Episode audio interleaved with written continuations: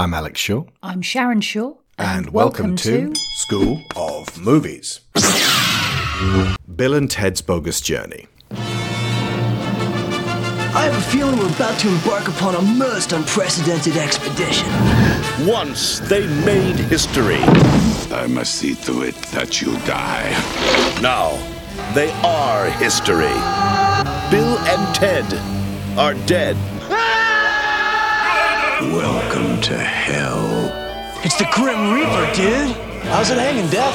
But they're having one hell of a time. This is not what I expected this place to look like at all. We got totally lied to by our album covers, man. Taking in the sights. Not bad, dude. We totally knew a guy got one of those in his bucket of chicken. Making new friends. Excuse us, dude, but is there any way we can get back? You may challenge me to a contest. J7. You have sunk my battleship. Excellent! Best two out of three. What? Enjoying the family. No way! Invading the present. I totally possessed my dad. Battling the future. You metal, dude! Excuse us, but your shoes are untied.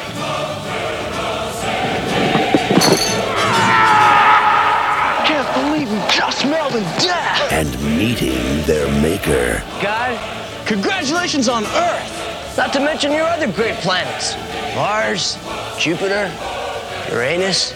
It's the comeback of all time. Bill and Ted's Bogus Journey. It's a trip. Best of seven? Damn right! Ah, dude! Left hand red. Bill and Ted's Bogus Journey.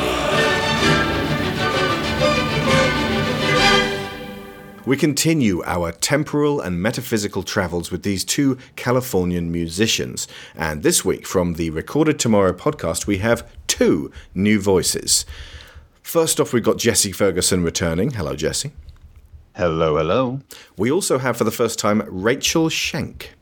Hello. Hello. And he's insisted that I call him this Psyduck enthusiast, Scott Thomas. Thank you so much. It is on my business card.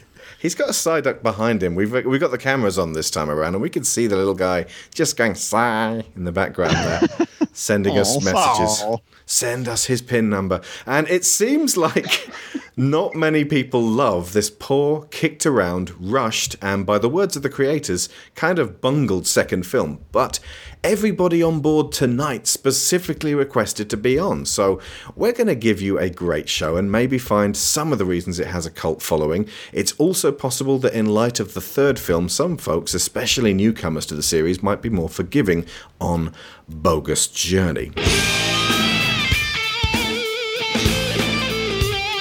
This movie was released in July 1991 after being made fairly swiftly following the box office success, yet apparently in the day critical pounding that the first film received at the beginning of 1989. And at the time, the studio had dollar signs in their eyes, and they wanted to turn this thing into a franchise. They wanted Happy Meals and toys, and they got the customary two things that 80s properties spawned at this time of low quality multimedia capitalization. They got an ill judged shitty cartoon in 1990, hmm. surprisingly voiced by Keanu Reeves and Alex Winter and an ill judged, swiftly cancelled, now forgotten live action TV show starring not Keanu Reeves and Alex Winter. The latter came out in 1992, actually after this second film, but it was bad enough and the responses to Bogus Journey were rejecting enough that it pretty much killed the story until 2020, the year that everything else ironically went on hold.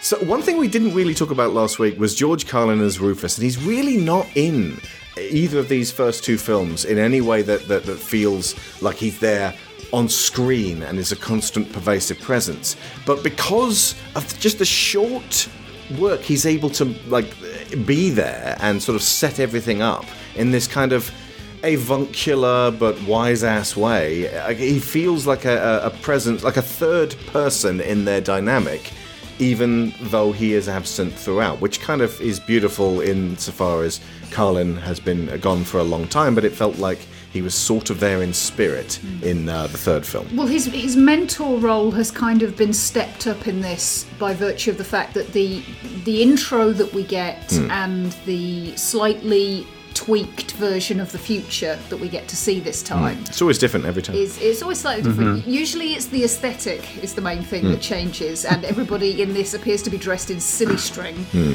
um, I was gonna say they look like they're in Lazy Town. yeah. neon Yeah. silly string at that. Um, but uh, but the focus in this one is on some sort of educational establishment, and Rufus mm-hmm. is introduced as a Teacher, college professor of some kind. Right. And uh, Also, props to anybody who can like memorize and use and say the words stachiophonic oxygenetic amplifigraphophonadella verberator with a straight face. and we all know where we'd be without that. but so so yeah, ultimately, what what what Carlin brought to the role was a certain kind of grounded uh, charm, uh, which I think was like, was really important, even even for just this this. Effectively, he's in in a hero's journey context. He's kind of like the herald rather than the sage. They're not learning that much from him, although he does, uh, you know, teach them to to start thinking fourth dimensionally. But as you said, they can understand time travel pretty well. Uh, so he, they don't learn that much from Rufus, but he's definitely there to sort of s- s- get things started. And from the sounds of it, Carlin would have been well up for doing more Rufus related stuff in this second one. They just didn't really have anything specific for him to do. And it really mm-hmm. comes down to the fact that if you have him along for the ride too much, you've got a mentor with too much of an overview mm-hmm. who's going to oversteer. I think there there was the risk that if uh, Rufus had been around too much, there would have been too much temptation to have him over-explained De Nomolos. Yeah. Mm. Yeah. And Yeah. De Nomolos comes off as a very simple puzzle that we solve in a few, few seconds. Yeah, Right. and and I think Rufus' presence in, in this too much would ruin the entire ethos of Bill and Ted. That they're just two lovable goofs who fail into greatness. Yeah. You know, if Rufus is there to keep them from failing, to keep them from falling, to keep them from picking battleship, you know, then eh, then I think it it it would in fact alter the entire pattern of what makes a Bill and Ted film a Bill and Ted film. Hmm. Well, it, and to build off of that, actually, I think that one of the other constants in this movie is the more time you spend with someone, the more you get to see what makes them human, hmm. theoretically. And we do mm-hmm. that with so many individuals in this movie who are notable, famous, and then we subvert the image that's been built up around them. And in this film, it's primarily death. And so it hmm. sort of makes its own weird kind of sense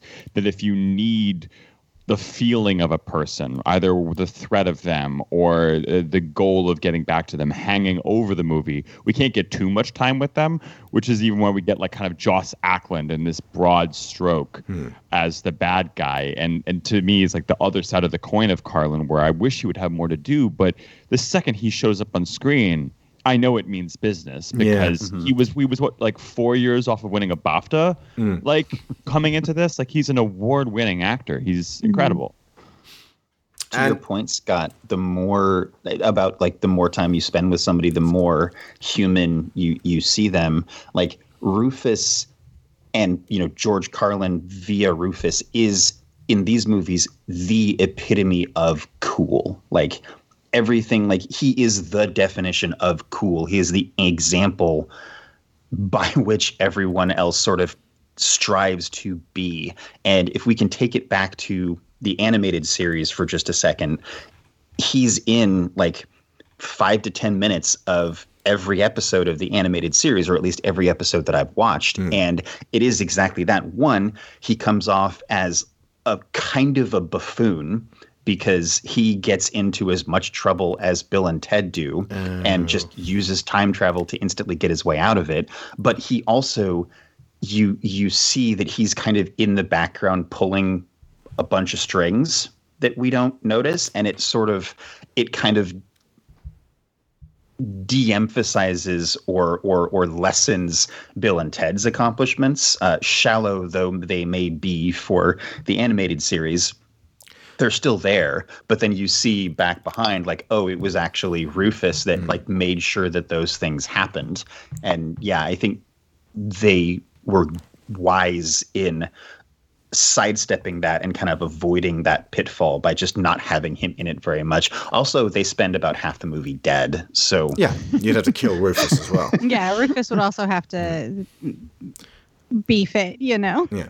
Also, mm-hmm. to to your point, Rachel, it would be like Frodo and Sam journeying into Mordor, but with Gandalf along for yeah, the ride. Gandalf's just Right. all, like there as well. It's just like, okay, I guess I'm not worried about any stakes or mm-hmm. Yeah, because Gandalf's know- keeping them safe. Yeah. Like, uh, while he's there, the Fellowship are going to do all right. The moment he falls, you're like, oh god, they might actually no, all start being picked off.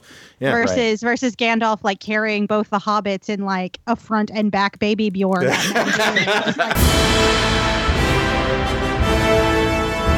having a lark, you know. Oh my god, that's literally what Treebeard does with Merry and Pippin, though, isn't it? She's like, "Now you hobbits come here," and th- like the emphasized point at that stage is that Merry and Pippin feel powerless Hmm. to affect anything, and like our Mm-hmm. friends are in trouble, we need to help, They're safe, and they're but being they ferried also around. Can't really interact with anything that's going on in the world. So yeah, that would be Bill and Ted if they were being ferried from one place to the other by people trying to manipulate them from the future. So and then the tone becomes the future is going to happen. You guys just try not to fuck Yeah. it up too much. Yeah, we're, we're going to Yeah. steer you into into doing what we need you to do. That's Donnie Darko again.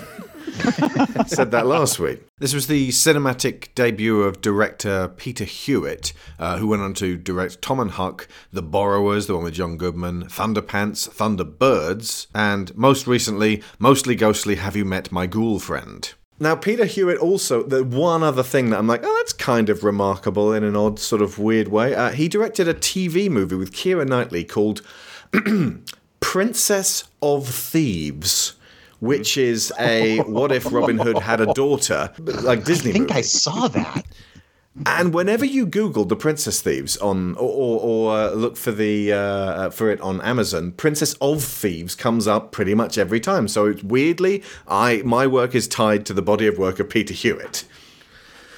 So Scott and Rachel to fill you in. Uh, the Princess Thieves is the name of a novel that Alex wrote, mm. and audio drama that he cast and everything, and it's great, and you should check it out. Oh, I will. Thank you. Gwen glanced down at Robin, whom, it transpired, was barefoot and awkwardly hopping across the terrain. excuse me, I thought I was being rather nimble. It wasn't nimble, it was lurching like a drunken monkey. Where are your boots? Back in the hut, we left in rather a hurry. Ow, ow, oh, that was sharp.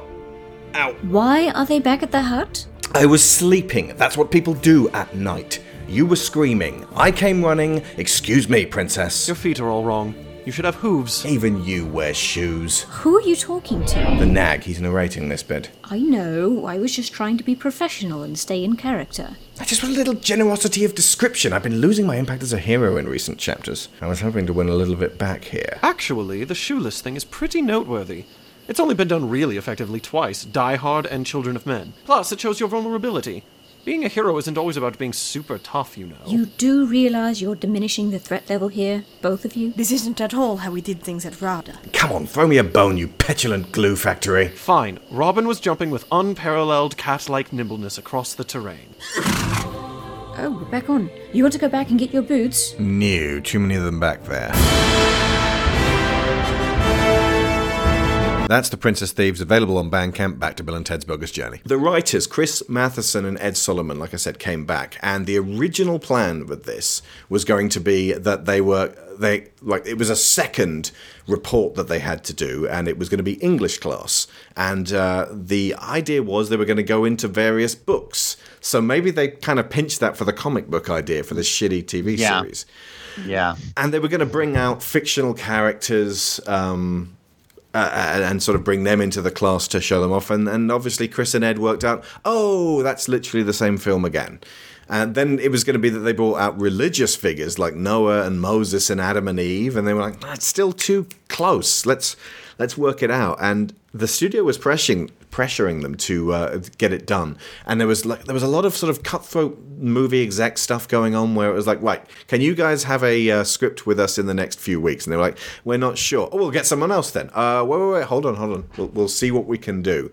And if you listen to the commentary from these guys on uh, the on Bogus Journey, we've got the German Blu-ray to watch this on. That's how beloved this film isn't in the UK. Um, they they're really quite down on this movie. They hadn't seen it until uh, 2014 when they performed that commentary. The, they, they had watched the film once back in 1991 and then not seen it and just lived in what they considered shame. And they spent the whole time going, oh, this is better than I remember. But as soon as we hit station, the whole thing takes a nosedive. And then the moment they hit station, they were just hypercritical of their own work and they were owning the problem all the time. They were like, this is our fault. Like we were short on time, but that they changed the ending repeatedly, as we'll get to that um, later on. But uh, they they kind of had the idea of Bill and Ted go to hell, and then they built the whole film around that principle. Right, let's do the afterlife instead. And uh, it has darker themes. It's weird to imagine them coming out of the 80s, which itself was kind of a dark, sort of noir, cyber, neon noirish sort of um, sci-fi realm, and going into the 90s, which was plush and cuddly and baby-proofed with all the corners rounded off, and Bill and Ted go in the opposite direction and have a much darker adventure. They they said a lot of uh, fans of the original watched this in the cinema and and immediately rejected it because we kill our characters in the first act, and that's an unusual thing to do.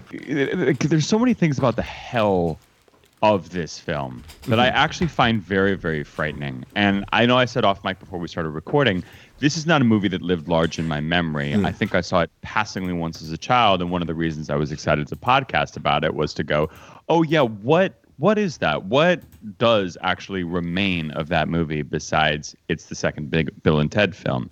And mm-hmm. given that these movies are about characters learning to be excellent to one another and try to make the world a better place, that the idea that hell is not only somewhere they can arrive at, but that there's still something to pick apart in their psyche from the remnant of their life is really a terrifying idea because it isn't a morality play in this instance. It's really not about if they've been good, if they've been bad. It's about the fact that they've wound up there regardless. And their nightmare takes both of them back to something that happened in their youth, to like an essential moment before the kind of life directives are even in play in a way mm-hmm. that are set. And that is visceral. That's like a visceral thing for a early 90s PG family film. They got David Snyder in uh, to do the set design, and uh, he was the set designer for Blade Runner. And we've actually talked about him just Oh, a couple wow. of weeks ago. He did the Super Mario Brothers film, which we covered just now, and it's it. I can trace a straight line between Super Mario Brothers with its goofball sets, but at the same time, like uh, pervading darkness in an otherwise light, uh, you know, already existing property. And the great big neon shoes at the beginning of this film. I, I could see how you'd go from there to there, and, and it had elements about it which I, I feel like people in the 90s, as they hit these, you know, reconfigure. Like a lot of people don't like Back to the Future Three. Like, there was a certain kind of realizing that things were going to be sequeled and things were going to be coming back, but they'd be different to how you remembered them. That a lot of '90s kids, myself included, because I'd have been 11 when this came out, rejected. I actually liked Bill and Ted's Bogus Journey when I was a kid, and I still do. Uh, but I, I know a lot of people who are like, uh, you know, from that point on, whenever I met them, they were they say, "Well, Bill and Ted's Excellent Adventure is a great film, and the second one sucks." And uh, from the, what Alex Winter said on the uh, comment on his separate commentary, uh, most fans of the series sort of fall into two camps, which is um, up until that stage, at least when there were only two films, those who loved both films equally and those who really don't like the second film. Pretty much everyone likes the first film. So now I'm guessing with a third film out, there'll be a bit more context to seeing the whole overall picture. Obviously, we'll talk about that next week in terms of how deep and far reaching it goes. But this this is kind of a pariah uh, of the uh, of the series, and it will always be considered, I suppose, the Star Trek Into Darkness of Bill and Ted films. Especially because for I, people I who- watched this as an adult. Like I didn't watch uh, Excellent Adventure or Bogus Journey as a kid. Like and sort of seeing these not through the lens of a child, but through the lens of somebody who does like to watch and critique media. I Mm. find it so fascinating that this second film is such a wild shift from the first. Mm. It's not a we're going to do it again, but more. It's we're going to do something utterly bananas gone so different than the last one Hmm. and see what happens. And of course, Bill and Ted become buds with death because that's what they do. They're just being excellent to death. And I think that is so valuable as Even a message. if they Melvin him first. yeah. But you know, like That was a desperate is time and a scary till desperate, you, desperate till measure. you get to till you get to Right. know him, and then he's a pretty chill. He's a pretty chill guy. If I, I particularly I like the fact that we've seen in the past few days as well, Home Alone One and Home Alone Two, Lost in New York. Home Alone Two, Lost in New York, is exactly what would have happened if they had just retrodden the same ground in the second Bill and Ted film. Yeah. I have never seen a film so slavishly replicate everything that was in the very successful original in a kind of we know you liked this last year, have it again. Like even Scream 2 went above and beyond in comparison to this thing Mm-hmm. of just repackaging something you'd already seen in a slightly different setting. And anomalous. Now, what is your mission? Totally kill Bill and Ted. Yeah. Then we take over their lives. He's totally a robot. So are you, dude. Well, we're total metalheads. Destroy that ridiculous, insipid man. So, uh, Joss Ackland as Chuck De Nomolos, or if you actually look cl- closely at the novel of um, you know his vision of the future, he's called Nomolos Denomalous. And uh, he he was simply what was it? It's the uh, the other uh, Ed Solomon. man in history. Solomon written backwards. It's like, oh, good. I like it. See what you did there. um, but uh, yeah, one thing that's weirdly comforting about this is that he's obviously a fascist and he really disapproves of the future, which, by its contrast, suggests that is a very lib- well free and somewhat chaotic future with uh, i'm guessing as, as sharon said last week empathy and the opposite of fascism so if him wanting to take over is a good sign because it suggests that the future is the opposite of that Yeah. Let's call it a progressive future. yeah Yeah. absolutely Uh, and uh, he's uh, played by Joss Ackland, who really was not liking this film. He not only didn't like the film, he didn't like Alex Winter and Keanu Reeves. That when he's like, "I hate them, I hate the robot versions of them." Like he was, he he wanted to spit in their faces. Uh, and he, he wasn't on board with the film. I think by the end, because they'd written extra stuff for Chuck to do, he kind of got a little bit more on board uh, uh, with them. But like he didn't, like they went over to him uh, on set, like, "Hey, how's it going?" And he was like, "You know, not going to shake your hand." And it was like it could have just been method acting, or he could just have been not happy. But uh, it's notable that uh, the uh, movie got the villain from Lethal Weapon as well as the villain from Die Hard Two, all in the same Yeah. gun. But yeah, effectively, he actually spent a lot more time interacting with robot Bill and Ted, who, uh, again, the, the writers speculated from watching it, it and from memories of the set, it seemed like Alex Winter and Keanu Reeves were having a lot more fun being villainous versions of themselves than just being Bill and Ted, who this time seem a bit more. We said that they never really get downcast last week, but this is probably the moment when they feel the most. Why aren't we good? Why isn't it happening? Uh, and I do think Right. that's that's on purpose, and the presence of the robot versions of them is really quite significant to this, for me at least.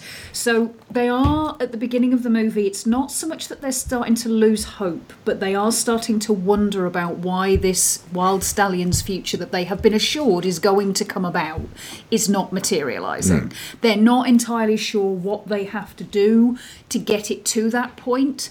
Until now, it's all gone on faith, and even if they did know, it it's there's an even bigger question mark over whether or not they'd be able to do it without some significant help and support. I mean, the end of the first one plays like a gag. It's Mm. like you know now that now they're going to rock out, and they play horribly, and it's like they, they do get better.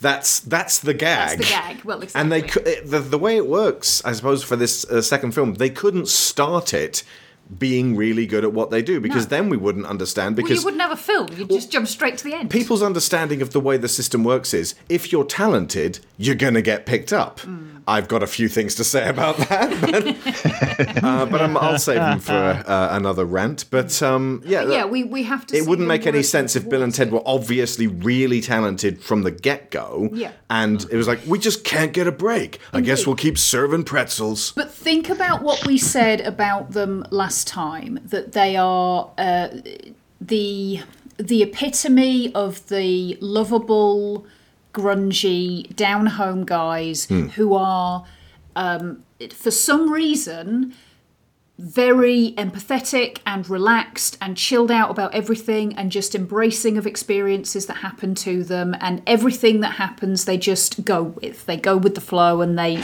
they seem to get taken along a path where things work out for them. They're now at a point where it feels to them like things aren't going to work out for them. They didn't know at the beginning of excellent adventure that there was the potential for things not to work out for them. They weren't aware of this wonderful future where everybody thought they were amazing. So they didn't know that that future could not happen.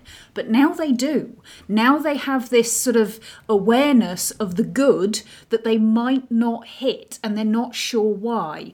And I actually feel like the if you if you look at De Nomolos as being like the complete opposite of what the progressive future that's been outlined is, the robot versions that he has created are like the versions of Bill and Ted if they take a really sharp right turn at this stage. And disappointment and feeling like they're not up to up to the job could easily take them down that route. And they could end up mm-hmm. being like the robot versions of them which even their creator can't stand tellingly. Mm. I love hmm. that. It it makes me think of two things, like one for my own life and one actually about the movie. And the one for my own life, I was having a conversation with some other actors the other day, and we were talking about times when you've been on sets that you know are magical and sort of a high point in your career, and that the experiences of touching the extraordinary and knowing that you belong in that, and then having to return and go, okay, well, when? And sort of playing off that theme that you said of they know it's meant to be coming, it's promise, this this this future that they've shaped. But then why does it feel so ordinary? Why does it feel like we're in the sort of muck that had preceded this incredible journey that we went on?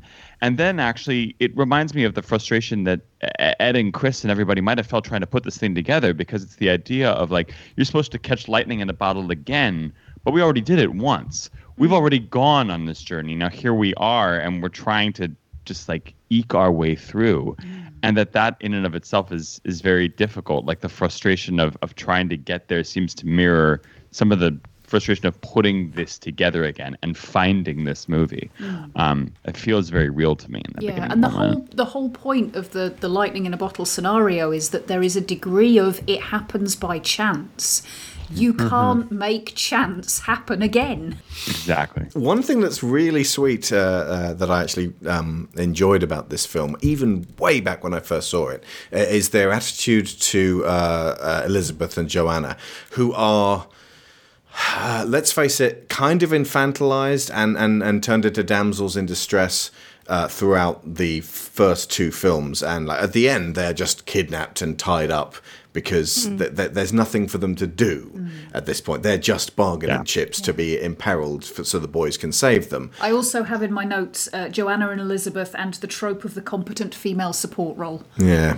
Oh yeah, absolutely. Like the fact the fact that they they got good at instruments and the boys didn't is Mhm. is very interesting as a choice. You know, like it, it's almost like that privilege of being told that you're destined for greatness and then just believing it so much that you don't realize that you have to put the work in and Right. then elizabeth and joanna are going well i guess we have to learn instruments if we're going to do this thing so let's Hmm. do that you know it's it's a movie version of that of that meme of beyonce in like that rose colored ball gown standing next to ed sheeran who's just in a grubby t-shirt and some shorts or something you know Where it's just like here's the here's the difference in effort when when a woman goes to work and when a man goes to work you know Absolutely. Or the secretary that's running the business mm. while the boss is off Exactly. doing something very showy but not actually productive.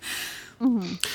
Uh, but actually, going back to uh, Joss Ackland briefly, and I'm going to come back to the babes in a second. Uh, he's trying to effectively change time, uh, which uh, you know I said in almost a throwaway uh, way after Jesse had explained and re-explained the time travel last week that Chuck De Nomolos was pretty much destined to fail. That the timeline is pretty much set in terms of everything that has happened and is going to happen has done so and will do so, which means that he's kind of trying like he's fighting an impossible war yeah, on this mm-hmm. front. Like that they were always going to beat him, which mm-hmm. obviously must make him feel even more powerless in a, in a st- state where he feels powerless in the face of the chaotic future he lives in. you know? Nobody wears mm-hmm. boots like that unless they feel powerless, Yeah. and they're trying to overcome that mm. fact. And I understand it. I have no sympathies for him. He's a colossal prick and a fascist. But Yeah. uh, it, it does feel like, well, you were never going to win, and, and yet you still did this. And also, you don't understand time travel Yeah, in, in, well, in, in the, exactly. the way that it's worked. He's the antithesis of them in another way. Then Hmm. he's fighting against a future that is is destined instead of just going with the flow. Hmm. They actually call that out explicitly in uh, De Nomolos's first encounter with Rufus when he invades the classroom.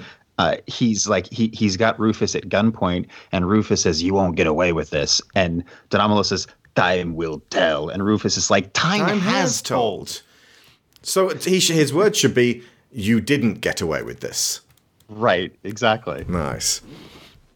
Uh, but yeah, uh, the, the the two babes, uh, uh, Elizabeth and Joanna, that thing about our girlfriends are most chaste. They they really do follow up on that. That when Ted goes to kiss Elizabeth, she you know he's just proposed to her, and she's gone yes, and she's thrilled with that, and she turns her cheek so that he can kiss her in a chaste and and sexless manner upon the cheek in this lovely kind of affectionate and Ted's not like ugh I was expecting to finally get tongue at this point they're fine with that Yeah, it's one of the things that I eh, adore the most about them. That moment sticks out to me as like, yes, this is truly what being excellent to each other is about. Like them sort of lamenting that the that the, that the princesses won't stay over, but they're like, but like we respect that that is that is how they roll. Like that's their whole hmm. that's their existence and like we can w- wish it were different for ourselves, but understand that this is them being their most authentic selves, and like we love that about them. And I think that Mm-hmm. i- not to bring back the awful, awful television series, Ugh. that is why it is such a character betrayal to hear them behaving as a bunch of chodes in a hardware Yeah. store. Because like if they have the ability to respect women, then they would respect this woman as well. You know. Yeah. got an idea for Jeremy Piven pre- presents a bunch of chodes in a hardware store A bunch of chodes in a hardware store. and they all get mercury poisoning. Yay! Plot twist. see you real soon. This sequence always was for me and was kind of redoubled by m- much of the text of uh, Face the Music, which we'll, of course, get into next week. Th- This is maybe the most Bill and Ted moment of of all of the uh, the first two films. They propose to their respective girlfriends at the same time with the same words, and they use the term "Will you marry us?" without irony they're a unit. They are Yeah. together already. They're trying to kind of like seal the deal on getting the the babes, the girls, the princesses into this effectively a foursome with, with, Yeah. uh, with, with them. 'Cause, like, uh, and this is something that they come up against again. Like we'll we'll talk about it next week. But when they say, "Will you marry us?" that that, that they really mean it. Yeah.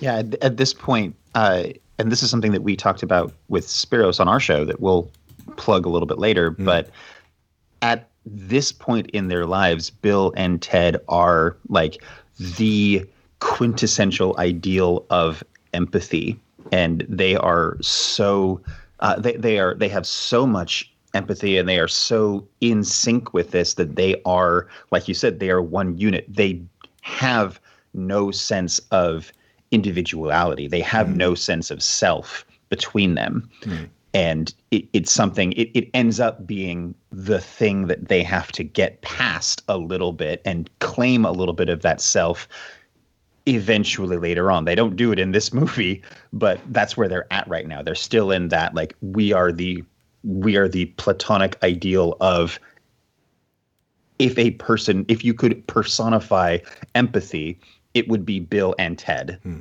as one unit. Hmm. Which would be why the, the future stemming from that makes uh, all kinds of sense in terms of what it mm-hmm. actually is. Well, it's it's the the membrane, for want of a better word, between them and the rest of the universe being so permeable that it might as well not exist. Mm. They just they blend and are one with each other and with the rest of the universe. The only difference I would have made in terms of design choice and, uh, uh, I suppose, on set decisions would be to have um, Ted get with the uh, strawberry blonde Joanna and Bill get with the dark haired Elizabeth because it would make much more sense that their opposite in this particular conjunction is not uh, uh, what appears to be a female version of them. Yeah. Speaking of female versions of them, hold that back for next week. But you, you see what I mean? It, it makes more sense if they go with someone who looks more like their opposite. Well, they are. Yeah. They are even able to express love to the evil robot versions of themselves who are trying to kill them. I'm not sure that was really love. That was more just trying to sweet talk them so they wouldn't kill them. But the point is that that's how they hmm. choose to try and overcome them, Yeah. rather than. Oh yeah, mhm. they're they're the precursor of Steven Universe, where it's like I'm not gonna fight you, I'm gonna friend you instead. Nice. Like I don't I don't want to resort to violence. I would like to resort to empathizing with you and seeing if we can find a de-escalation in the situation. You know, it's not the words that Bill and Ted would be using because like the idea of de-escalation is just so natural to them that it's just their default but like that's exactly Mhm. what they do every single time Mm. just like how do we mitigate any any real conflict and really find out like what your deal is you know it's why the time fight at the end is so charming because it's just like they're just like going back to try and like make sure that they have the upper hand it's not that they're trying to destroy the other person it's just like we gotta put the thing in the place that we need And then the battle just never happens. Yeah. Yeah. Right. And nobody dies. Exactly. Except for the robot doubles, who uh, seem to be fine with that. yeah, yeah. They- They've, they've had a good run. They- and They're they good managed to to get through without killing cats that we know of. Um, the actually put a pin in that Steven Universe thing there because uh, we will be coming back to that. yeah Um, my favorite thing Speaking of the evil robot selves, uh, th- I think that there's elements of the film which actually get kind of uncomfortable that all seem to be sort of uh, linked to these. The uh, when evil Ted says, "I've got a full-on robot chubby," it just it's like so y- you were designed to be able to get erections. And then they have like they, they plan unsavory uh, conduct, and then they seem to be uh, uh, carrying that out later on when uh, Ghost Bill and Ted uh, find them with the babes again, and that that's a really fucked up scene. That was really uncomfortable on this rewatch. Yeah. there are things they could have done otherwise, which would have basically told the same story without the idea of um, raped by a Terminator. Let's let's face uh, it and Mm. use very plain language. Uh, but yeah, it, it, it's that the aesthetic of this film sort of can't hold that. It's like you go from raped by a Terminator to her escaping to like, oh, high five that she didn't, and Yeah. the the reaction of high five just throws the whole thing into disarray. You're like, it almost tricks you into thinking you didn't see what you just saw. And that in and of itself is so disorienting because a- any moment like that deserves actual time, wait, room to breathe. It's they they misjudged several bits in this. They did f- like kind of manage to backpedal on a couple. Uh, originally, when the evil robots burst into Missy's living room, they originally punched her right in the face, clocked her, and then what when she goes "Back, back, back, back," with like the uh, um, tweeting birds, uh, that's because they just punched her. But they uh, re-edited it and um, had uh, "Whoa, evil breath" instead, which is a much less uh, horrendous um, abuse. So yeah, yeah, they, they they were kind of operating with something of a head on their shoulders, but it wasn't across the board. And I think the whole uh, robot assault thing was totally one of those uh, moments, and another being. Um, the F bomb being dropped again, twice. Yeah. yeah. And several. Uh, somebody's got a scorching case of the not gays moment. Yeah, there's quite a few like s- uh, yeah, quite a few of those bits. The um the bit where uh, the, two of Missy's friends, the the male ones, are both these writers, Ed Solomon and Chris Matheson. Yeah, and uh, there was a point when they were sort of on the couch, and you went, "Oh, are they uh, a, a gay couple?" And then a bunch of women sat down next to them, and one of them put his arm around the woman just to say, "No, just in case you were worried about that." And ultimately, the whole, you know, hugging each other and then going, "Fag," that doesn't come from someone who uh, is actually is switched on about how to address this particular bit of toxic masculinity there. The fact that the robots use it against them is like you could just about like you know that could almost be a comment on uh, the uh, the egregious use of it in the first film, and then just as they're uh, falling, ju- just about to fall down, um, it, yeah, they, they could just go, "Whoa! Remember when we used to say that? I'm glad we've grown up beyond it. Now, now only the evil versions of us do it." But then they throw that at the devil himself, and while d- on the writer's commentary. Uh, I think it's Ed Solomon says that's an okay thing to call Satan, and it's like, no, it's not. What? No, no, wrong. So hey, wh- when- hey, you're wrong in your wrongness. So when Ted actually calls him it, I, I can almost imagine Satan shouting as he fires him backwards against the wall. You know, Call each other whatever you want to down in hell, but try not to gay bash. I think it would have been so funny if the devil taught them a lesson in empathizing with the like the LGBTQ community. I would have loved that so much. That is like He's like hold it, holding the back, being like, "There's a place in hell for everyone." yeah. but I that's not a he's like- reason people go here. He's shoving them back against the wall and he goes, Love is love. whoa, Satan is totally switched on. Um, but when they finally get killed up that uh, Star Trek um, mountain, which is uh, neatly signposted on the uh, TV show, in case you might have missed Mhm, it, from mhm. Uh, Arena, isn't it? The one where he fights the Gorn. Yeah. Uh, small fortune in stones. That's the one. The actual like making everything black and white. They were they were consider like sort of working out whether they could do early Pleasantville tech for this.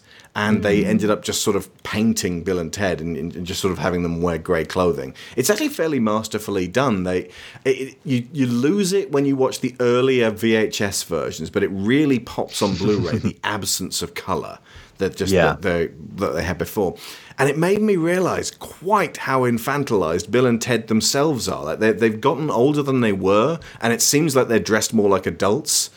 Um, because they're not wearing shorts in in the case of Ted, and they don't have it, it, you know quite such a sort of a childish um, sensibility about them. They've they've they've grown a little bit, and they've started to get a bit dejected as their hearts start to die as they get older. Well, I think the the uh, implication of the girls having their 521st birthday is Mhm. that Bill and Ted are 21. Okay.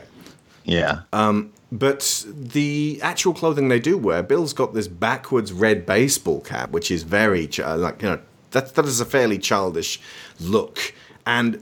Ted is wearing this great big yellow smiley on the back of his jacket. They look like the children that they then briefly become in hell. Yeah. And if you look at the uh, promo stuff, there is a lot of them with their arms folded. Like them sort of like standing there, sort of copying an attitude, arms folded, yo. And if you look at the promo stuff for uh, Excellent Adventure, there is a lot of one hand on heart, the other one flung outwards, presenting themselves to us. And Mm. open, Yeah, specifically. openly. Open to the universe. So it's almost like a by bogus journey they're started to close off. They remind me with it it only just occurred to me like in this instant, but they remind me of like the kids in the Foot Clan from the Mm. original Teenage Mutant Ninja Turtles. Like that kind of rebellious, like we're gonna wear clothes that don't make sense just because they piss off our parents type of attitude. That was pretty much the entire 80s with the new romantic look. It was like, oh, my dad would be furious with me if he saw me wearing this. Okay, lipstick on. But their dads won't be furious with them. Their dads don't seem to be paying them that much attention anymore Hmm. at all. I mean, um, uh, Captain Logan seems to have completely given up on the idea of shipping Ted off to military. Military school. I mean, obviously he's kind of aged He's 21 of now. school now, but Yeah. you know, I don't know. He could sign him up for the army or something. He seems to be much more chilled, and I think the fact that Missy has moved on to him uh, might be something that's to do with that. That's a good that. point. Yeah. yeah. Uh, can we talk about how Missy is the greatest through line of this trilogy? I just Yeah. love Missy more than words can say. It's literally the thing that makes my heart joyful. Every time it's just like, where's Missy now? I love her. I love her. Amy Stock Poynton was remarkably professional in the end. The um, the bit where she has to speak backwards for the exorcism, um, she was handed the lines, and it's something along the lines of "Bill and Ted will rule the world backwards." But she went home, recorded herself, and then listened back to it playing backwards so that she could say it accurately. That that's way above and beyond for such a silly scene. Hero on screen and off. Yeah, and like, she actually got quite pissed off because she was like, "Oh, come on!" That's so like she found out about the the Missy to wed De Nomolos when she saw the film because that that reel hadn't been shown to the rest of the cast. So she's like, "Oh, that's what happens to my character." So I, I kind of like what she ended up doing in the third film. We'll keep that for then, but uh, Yeah. uh-huh. Um, but but uh, Hal Landon Jr., who uh, played uh, uh, Ted's father, and uh, I love the fact that he's in the third film as well, and seems to again have mellowed even further. Yeah. Uh, was was told you've got to act like Bill when he possessed. Sorry, you got to. I played Ted. You've got to act like Ted. Thank you. You just lost all your cred. Nerd cred. Uh, so he had to act like Ted. Uh, so he went home and watched Bill and Ted's Excellent Adventure repeatedly, studying Keanu Reeves' mannerisms. Which is why when you compare him to the guy who was in Total Recall, who's like, "I totally believe you, dude," uh, like he's doing like what surfer kids sound like, um, you know, through the voice of that. But uh, Hal Landon is really going, oh, me and Bill. He's holding himself in that weird way. And he almost, he's acting more like Ted in Excellent Adventure than Keanu Reeves is acting like Ted in Excellent Adventure here because his performance has been slightly altered by time and experience.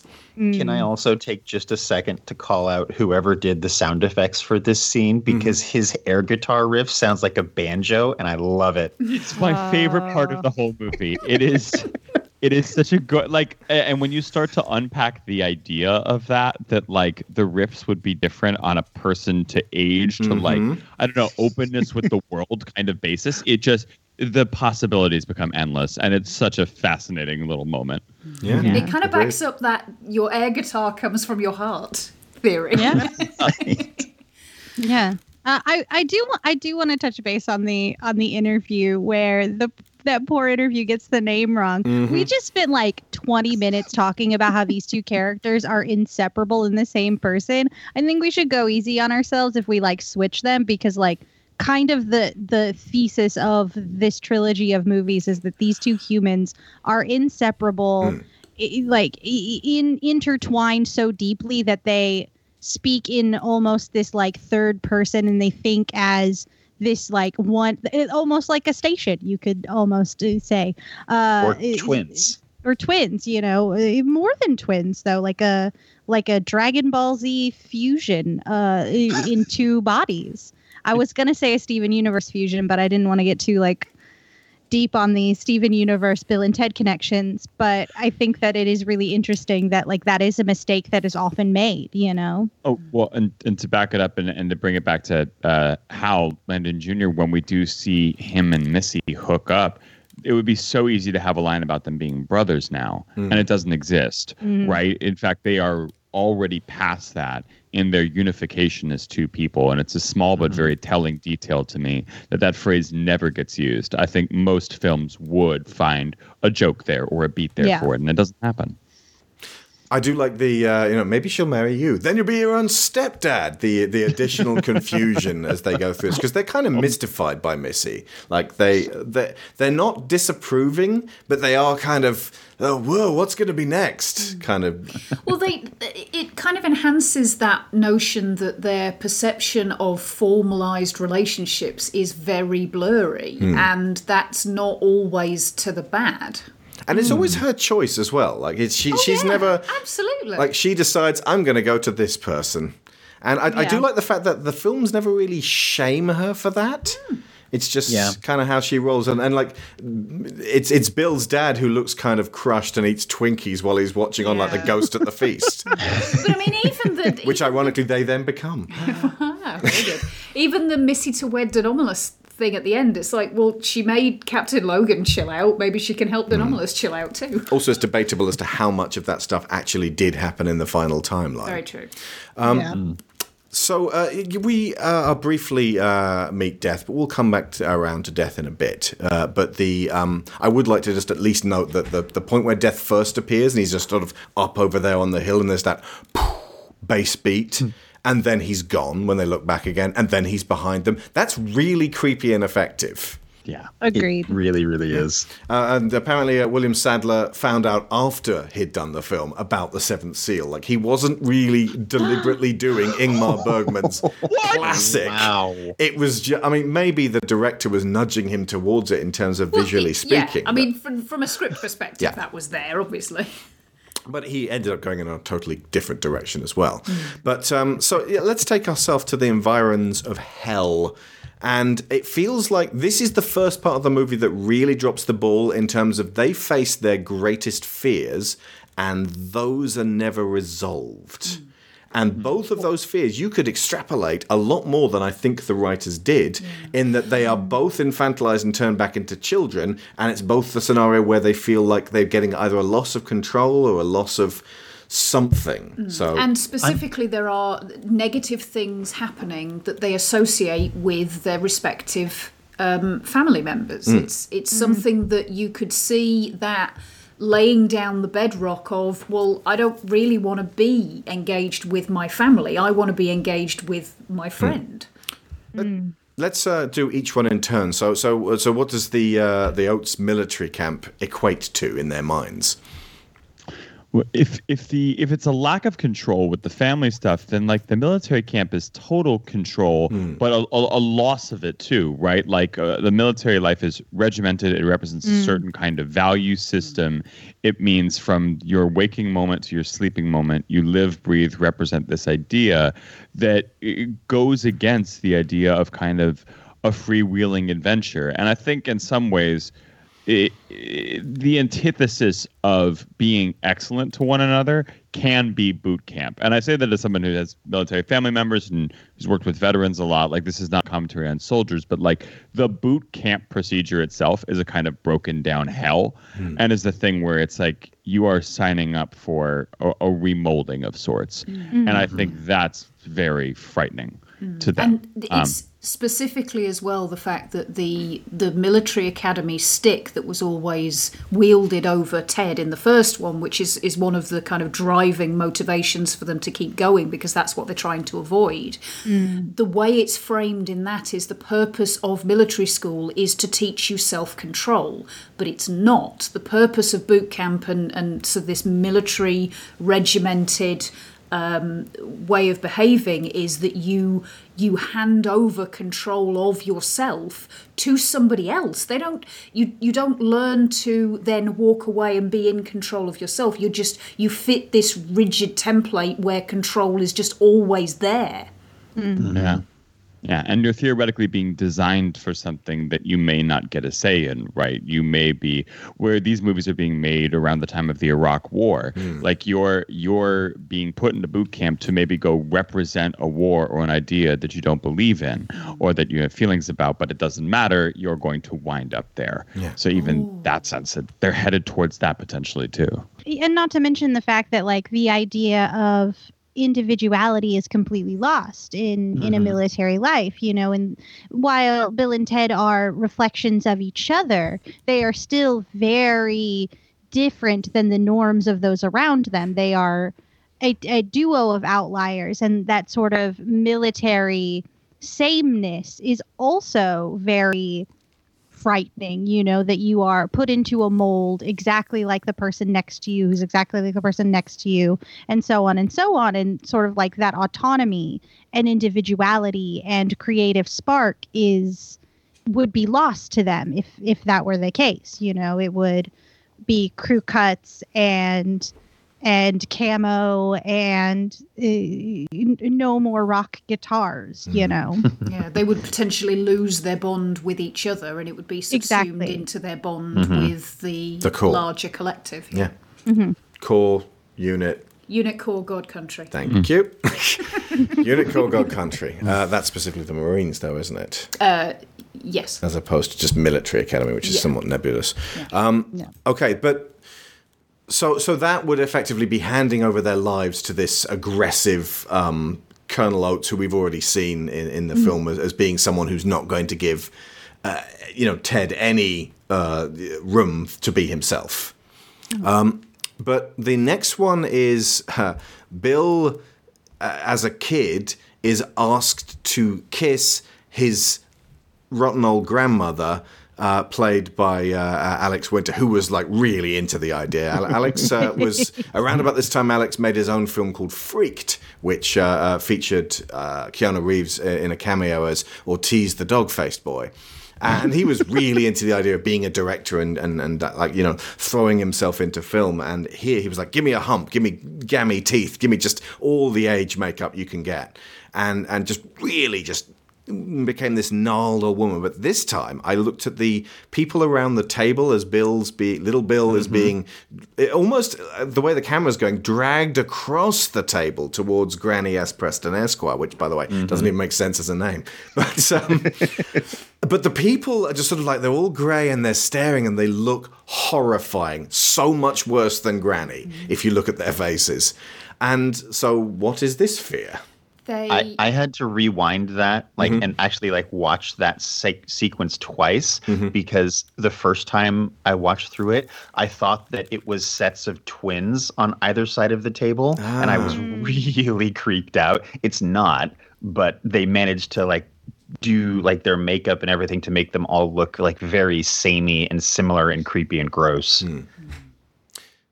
And uh, what's this fear of then? Well, the, what it makes, what it puts me in mind of is because I mean, obviously, we can deduce that the perception of his grandmother is that comes from Bill. This is it's his way of seeing her. She probably didn't look He's exaggerated her like Pip does to life, Miss exactly, Havisham in yeah. uh, Great Expectations. But but what struck me about watching at this time is that the the source of the actual um, threat is not so much her; it's all the people holding him in place and preventing him from leaving, preventing him from fleeing.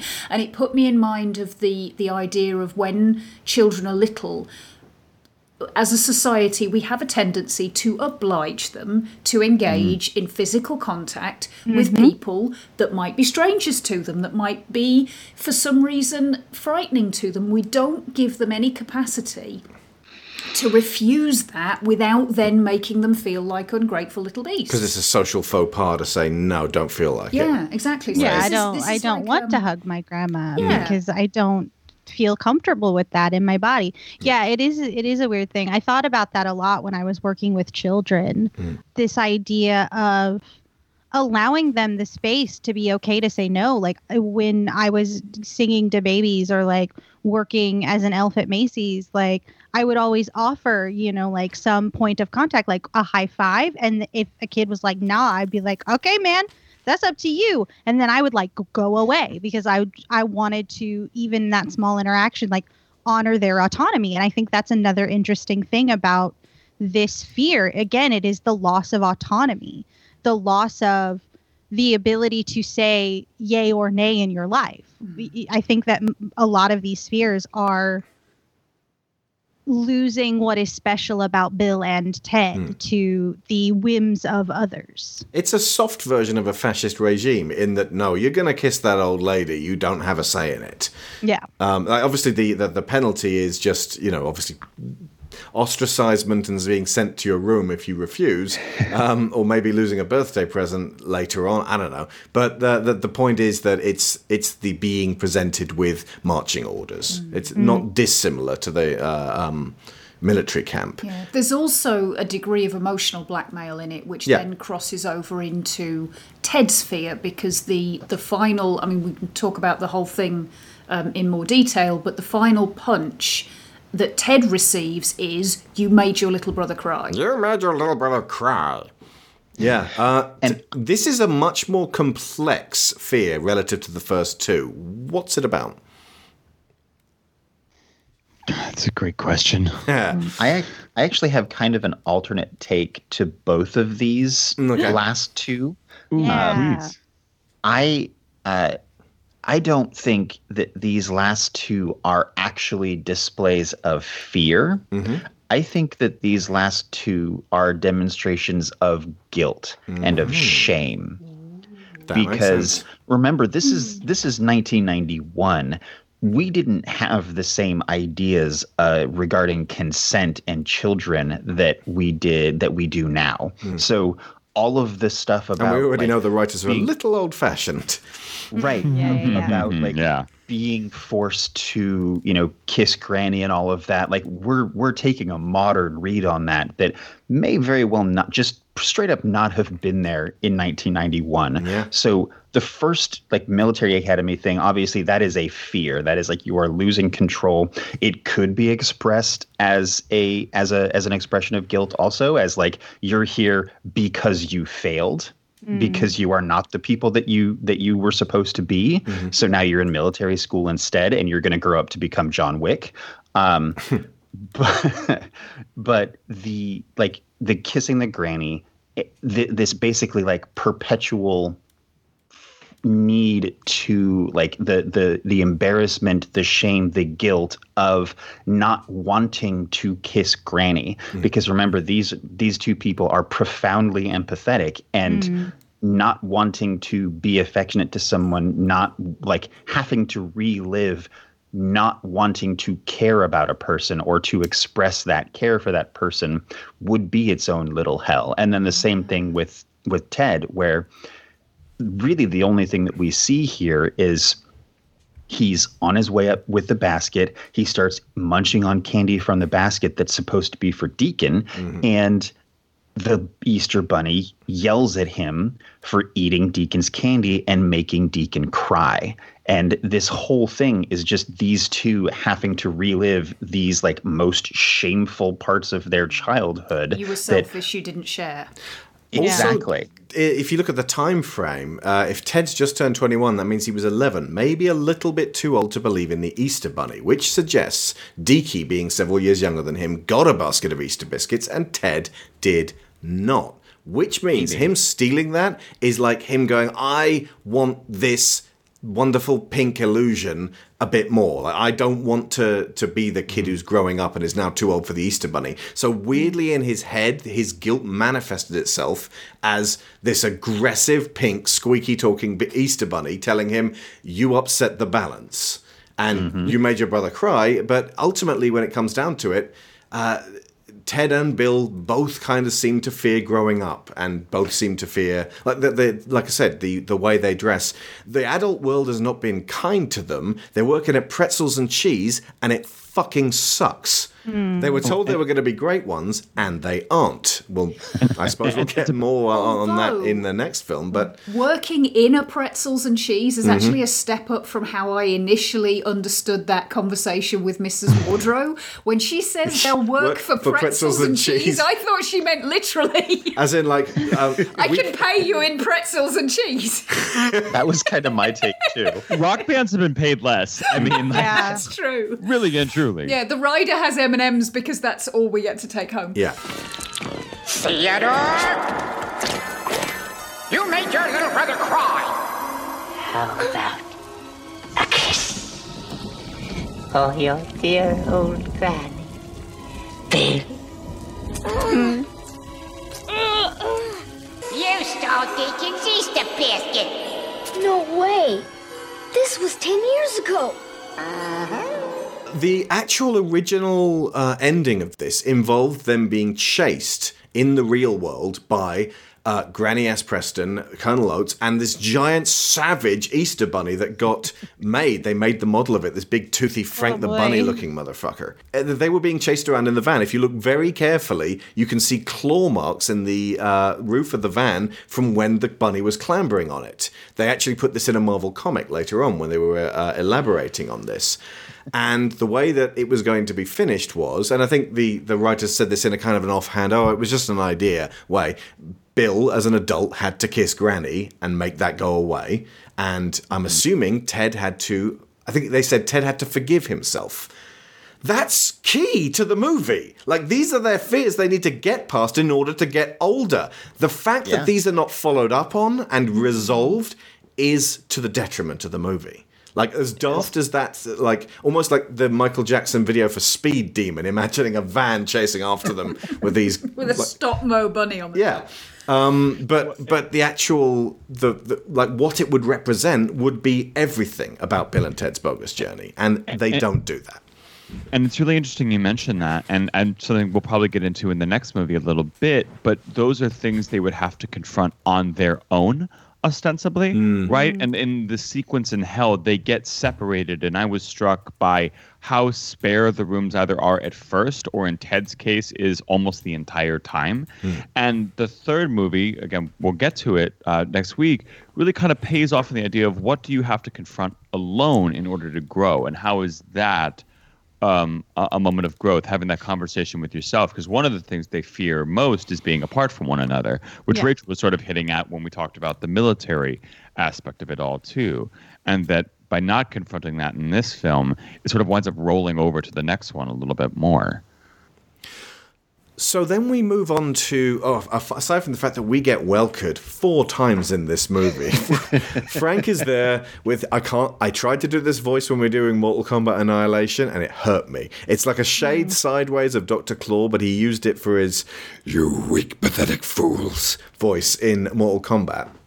Uh, but he's also the uh, Easter Bunny, and he's both versions of Station. And one assumes the uh, five times. Then he's the conjoined version of St- Station as well. um, but uh, yeah, no, Frank I Welker was making out like a Station, bandit. in unironically. Uh, we'll, we will get to station. I promise you, we'll get to that station. Um, but we, we now move sideways to death, this thing that they have to confront. And the trope is always that death is really good at. And this also, uh, you, you're talking about how uh, uh, Satan is t- tied in with it, various other dark deities and underworld uh, overlords. But uh, Satan and death are kind of um, simpatico in terms of being challenged. And the idea that you challenge Satan to a fiddle duel and he's going to beat you because he does nothing but fiddle all day. Been ten long years since the devil laid his fiddle at Johnny's feet, and it burned inside his mind the way he suffered that defeat. In the darkest pits of hell, the devil hatched an evil plan to tempt the fiddle player, for he's just a mortal man. it, the, the assumption is just that Death is really, really good at chess. So if you challenge him, it's pretty much like assured you're going to lose this one.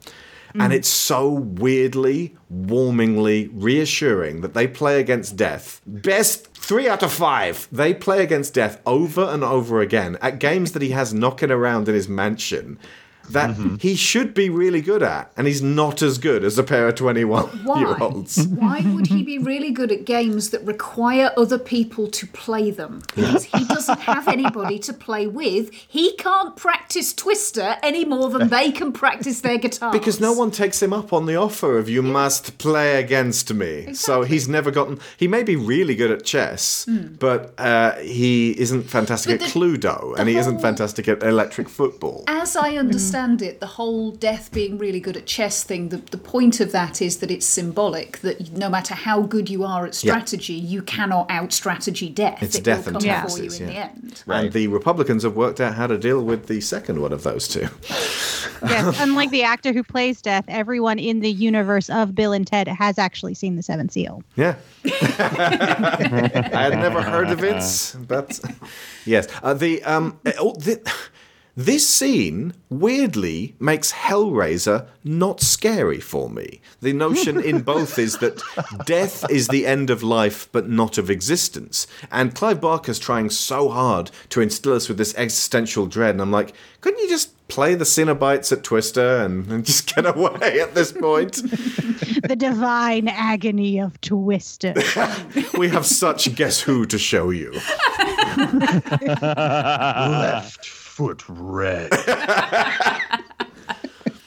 Uh, but yeah, like William Sadler's, uh, in contrast with uh, um, De Nomolos, uh, in terms of I don't want to be here and I'm just going to use this sense of being disgruntled for my character. Um, William Sadler just full throatedly entered into being death and just added more and more to him. That I love the fact that he's anxiety ridden all the time and seems to want to be given uh, credit for things you wouldn't normally credit for uh, death, such as his I buns of pushed the steel. carts. I made the wigs, and uh, don't overlook my butt. and it, it just it, it seems like he's very uncomfortable, but he's also like o- over the course of the bogus journey itself starts to really warm to not just doing his day to day job. Yeah, having that sense of freedom that Bill and Ted do, in fact, like kind of breaking Mhm. out of his routine a little bit. Yeah. And starting to enjoy it. And and I'll back that up even with like you said that he's anxiety riddled all the time and, and he wants you know, an attention, affirmation. This is the only death I've ever seen who makes the "see you soon" joke, which happens in multiple movies. But this is the only time where I feel like it's the first time Death has ever made that joke, and I'm absolutely convinced that's the line read in this movie when he says "see you soon" to the cigarette guy. Like he can't believe he came up with that. It's a Yeah, yeah. beautiful choice. That was uh, Sadler um, uh, came up with that on the spot, and they didn't have an extra to play the smoking guy. Uh, I believe the director ended up standing in for him. And uh, the studio didn't like it because they said it's going to encourage smoking. And they had to explain several times it's the opposite of encouraging smoking. We're telling kids if you smoke, you'll die faster. Yeah. So they had to fight for it. But yeah, no, it's it's it's a great little delivery. I again, I love uh, uh, the the use of death in here. Again, the the the idea of the afterlife being this kind of befuddled bureaucracy uh, you know it, it can it can be kind of strangely comforting to to imagine things being just as bungled on the other side as they are here But I also really like the the lobby, if you like, to the afterlife being this Hmm. beach with the mansion that death inhabits Hmm. and how lonely it is and how Yeah. like i said he's so isolated that he hasn't had chance to well as, as i said already practice the games but also they call him on how bad a sportsman he is in the sense that he's a really bad loser yeah damn right yeah, and but but the way that they um, express their victory Hmm. is how you would expect Bill and Ted to do that. They compliment him on what he did well. And um, you know they, they kind of indulge him when he insists on playing one more round. Mhm. You know they are really good sportsmen at the end of the day. he has a lot to learn about sportsmanship yeah that's their biggest put down for, for him they just uh, luckily don't call him the f-bomb but um I feel like Bill and Ted really illustrate in in this scene, particularly with death, that they are kind of the predecessor to a lot of the like modern sort of empathy heroes. Like Rachel's brought up Steven Universe, a bunch of times. Come I'm going to bring up uh, Kipo or yeah, Kipo and the Oh. Age of Wonder Beasts is Oh. another really good example where the the hero basically doesn't really defeat anyone. They just like they they they friend you into like they they friend you into submission. Like they're just nice to you over and over and over and over and over again until you eventually just sort of slowly find yourself becoming the person that they see you as. I'm going to add to that uh, uh, short list there uh, Emmett from the Lego movie and uh, Oh, yeah. Luz from the Owl House as well, and Mabel. Yeah, from- Luz I was going from to the say Owl House. I was going to say Mabel, Mabel. Pines. Mm. Mabel, Mabel Pines. Pines. sure. Yeah, yeah, yeah. These people who have no Uh, interest weird, in weird to, defeating weird their to notice that th- those are all animated characters. Hmm. wow, it's al- it's almost like animation understands empathy than live uh, more than live action. Oh, oh, oh! Excuse me, is that my brand calling? There- it finally happened. Jeez. How's it going? What is the meaning of life? Every rose has its thorn, just like every night has its dawn. Just like every cowboy sings a sad, sad song. Every rose has a thorn. Don't I know you? No. Okay, so let's go to heaven because that again adds to the comfort level. There's, I, I know people, um, a lot of people t- tend to uh, sort of ca- take comfort in the idea that there is someone running everything, that fate is, uh, you know, making everything happen, uh, and that we actually are powerless and just sticks adrift in a uh, a river. But um, the idea that, like I said, that that everything kind of sort of muddles along, and that God himself is just like station, but he doesn't say, "Oh, I had a plan for you guys. Glad you turned up at last." Like he's this version of heaven, they kind of con their way into and just sort of fudge things until they get to station. It's not really uh, a, a state of them following a uh, liquid spear of their own destiny at this stage. Yeah, there is Yeah. that sense of. I mean, we've talked before about the the bureaucracy of the afterlife, and it, it was a particular hallmark of like the what the forties, thirties, forties, 50s Mhm. kind of era. Um, but I really like it. I know a lot of people don't, but it, it to me it is very comforting because it kind of feels like um, right, without wanting to nail too many uh, religious or spiritual colours to the mast, it kind of feels like there isn't necessarily a big grand authority that's external to us. It's it's humans, and this is what humans are like. They like things to run relatively orderly, and even if they're dead, they still kind of like things to be relatively orderly. So it feels like if there was not a bureaucracy of the afterlife, the first few people through the gate would set one up. Yeah. Yeah. Well, and, and conversely, I also like that there's basically room for mischief in heaven. You know, Mm. like in this version of heaven, you can knock someone out outside of the gates and steal their Steal clothes, and you haven't gotten caught. like, like, like, like there's a version of heaven where the second you're even within the proximity of this gate, that's a big no. There's no way it's even going to happen by the rules of the world. And yet, Bill and Ted basically play well intentioned, good hearted mischief makers Mhm. in this world. It, it, it certainly fits a moral, uh, like a higher moral code, but it, it isn't. Um, it isn't like a sort of a clean version of divinity either, which is really it's fun. Mm. And not it makes only do they not get caught, they they cop to it. Like when they go, they talk to God and they're like, "Dude, we're sorry, we're not the three wise men. We actually mugged three people to get in here, but it's really important." And God's just like, "All right, what?" He he does the Go Ted on, then. shrug. I'm imagining like Yeah. I'm imagining you know Bill or or, or God in the back just kind of going. And then What you said about 1940s definitely applies uh, in terms of the version of the afterlife. If you remember the uh, music when they get to hell, it's very kind of golden age of Hollywood. It's not. I think this was uh, uh, David Newman, brother of Thomas.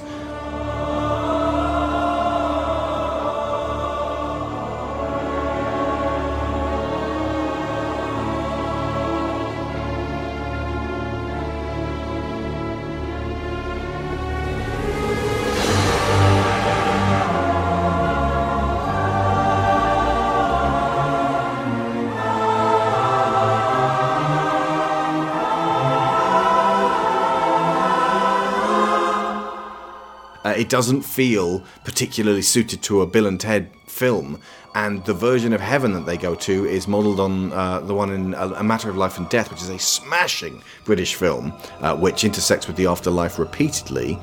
Like, sort of, it almost feels like the afterlife kind of stopped advancing beyond a certain point. Hence, the devil when he finds that um, hoe uh, in uh, the, uh, the department store, like, mm, should I update this thing? Uh, and and i- Satan appears to have not really updated his just general state of tech since the Industrial Revolution. So it's Well, it was a particularly hellish period, to yeah, be fair. it's an antiquated version of hell, but a, a modern day version of uh, heaven would look much more like the Bridge of the Enterprise. I feel Well, the, the thing that, that the struck Abrams Enterprise. the thing that struck me about the the aesthetic of heaven when they arrive is that it's very reminiscent of ancient Greece. We Hmm. were there. There It were was many most steps tranquil. and columns. It was most tranquil. And what do they have here? Steps and columns. Mhm. it feels like this was kind of knocking around in the, the heads of the writers at, at the like, time. It, it, this journeying to heaven and, and, and through hell, and even the um, the way they obtain entrance to talk to God is not a million miles shy of how they get to talk to the babes in uh, in medieval England. they just kind of wing it. It's also not a million miles away from pizza delivery, dude. This then takes a side turn into Station. And a lot of people really hate Station from the I sounds love of it. Station.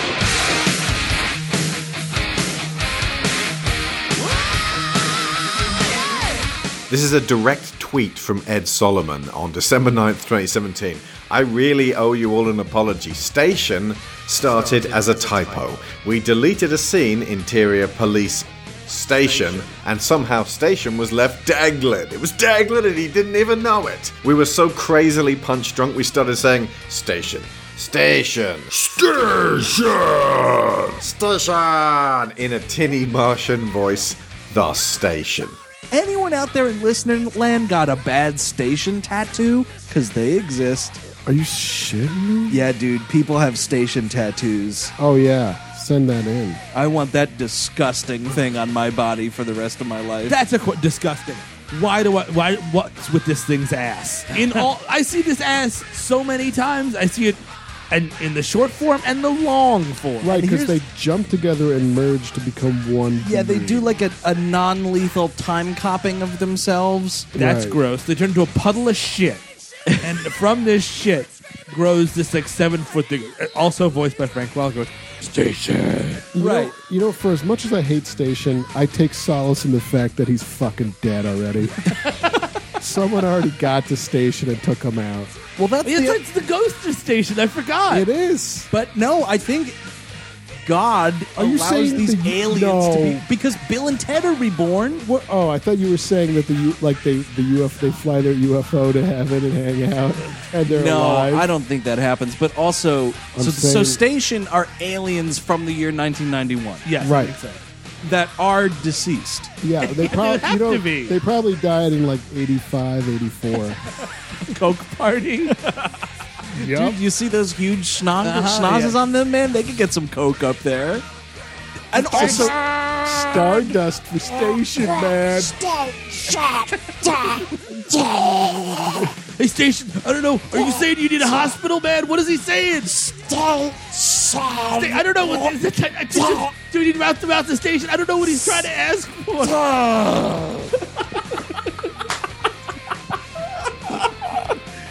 oh, and also these things are like perpetually wet, so their little cute ass cheeks are just shiny and slimy.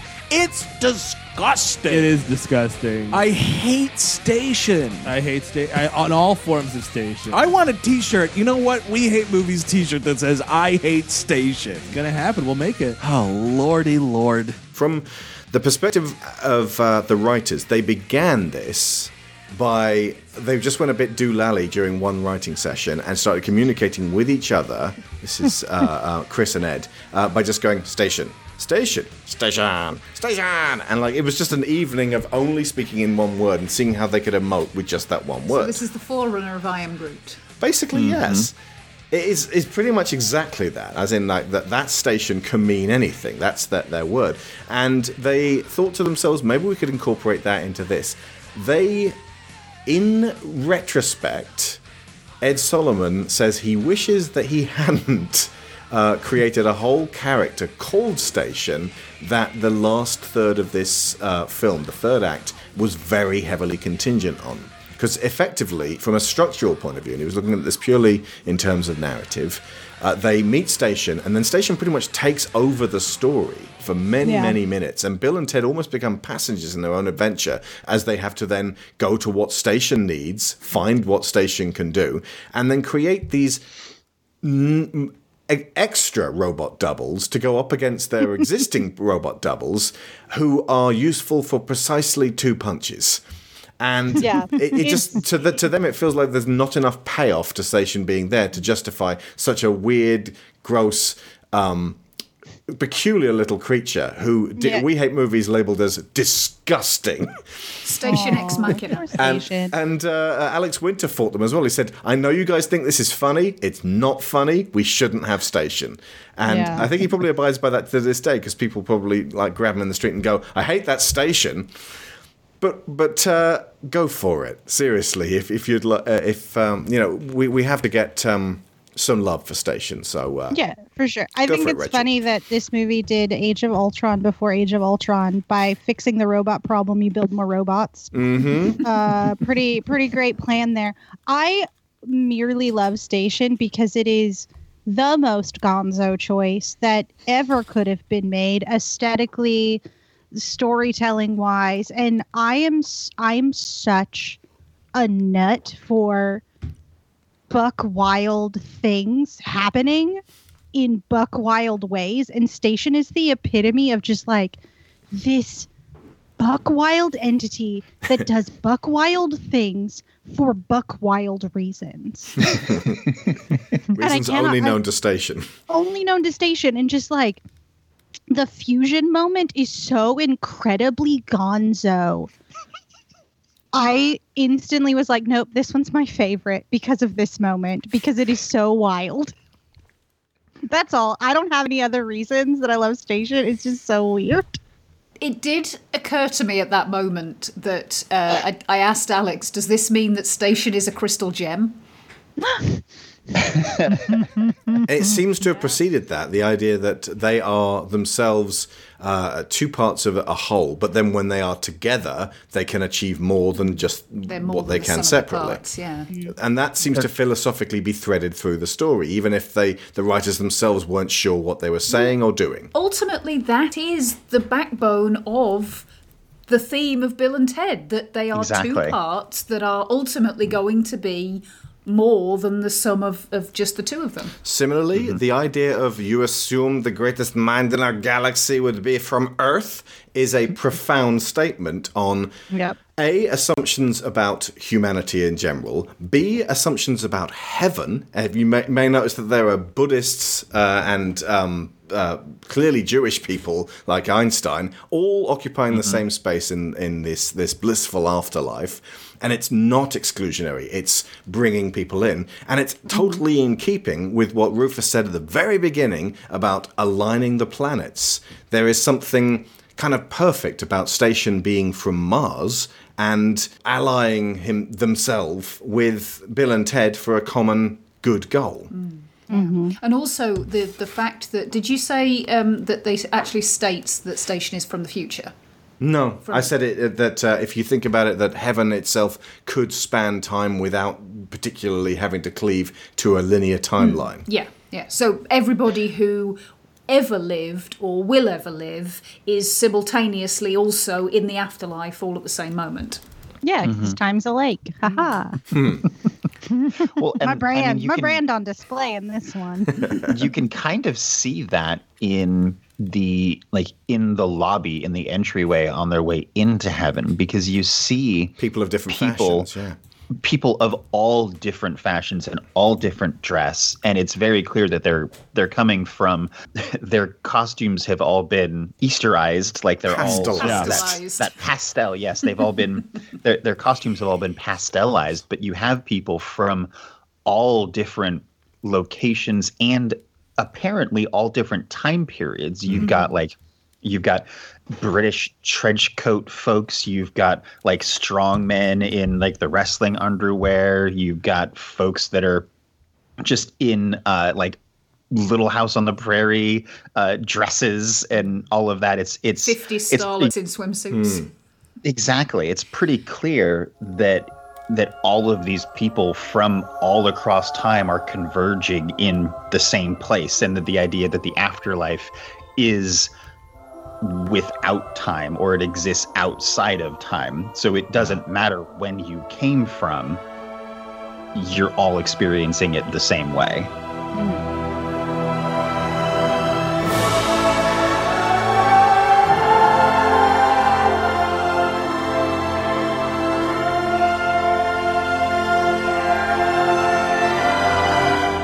Also feels like the uh, reference to Butch and Sundance, the early years, um, and Smokey and the Bandit 3 uh, is is almost like they're they're folding in on themselves and going, yeah, this is a superfluous and pointless sequel, which probably was ill considered and shouldn't have been done, done in the first place. The lack of faith they had in their own project, when you hear it on the, on, on the commentary, it's it's like no, you've you've achieved something really quite excellent here. Just because no one else can see it doesn't yeah, mean that or it's can't not. or can't see it yet because Yeah. I think time is one of the greatest indicators of what works. And I think Mm-hmm. because there is so much nearly 30 years at this point between this Yeah. sequel and us right now, and I think it is interesting how time will let us look more fondly on things that maybe weren't as well regarded in the moment, you know, because there's always something new to be gleaned, you know, like the fact that we've spent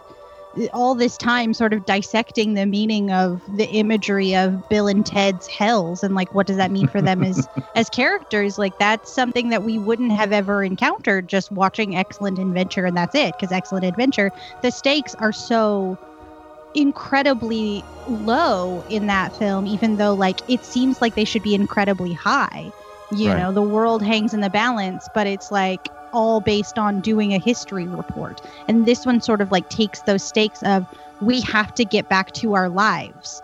Right. because we we now cannot affect the change of the world because we are dead.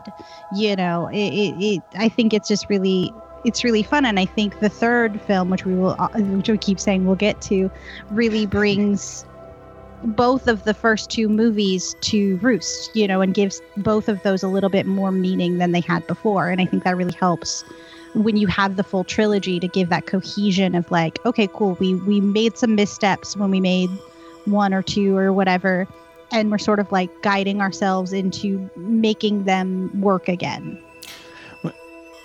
And there's also sort of this relationship, and, and it's something that I think applies to Bill and Ted, but also a lot of other properties out there for our relative age range, because everybody on this podcast is sort of of a similar age grouping, and so for us, these movies fit into the larger sort of sandbox of childhood mythology, like things we watched that were stories that introduced us to the world or to concepts, and I Mhm. think part of the both the human experience and the human consumption experience is understanding that these things do shape or affect generation. And so when we go back we're trying to understand in fact part of what sat with us. And the adults who created them they already had their own version of this. So the missteps are more readily available to them than all the little things they weren't thinking about because they're already so rich in their mythological experience as adults who have lived, consumed, written stories, all these things. Mhm. Like we we still saw it with those fresh eyes for the first time, and that lingers somewhere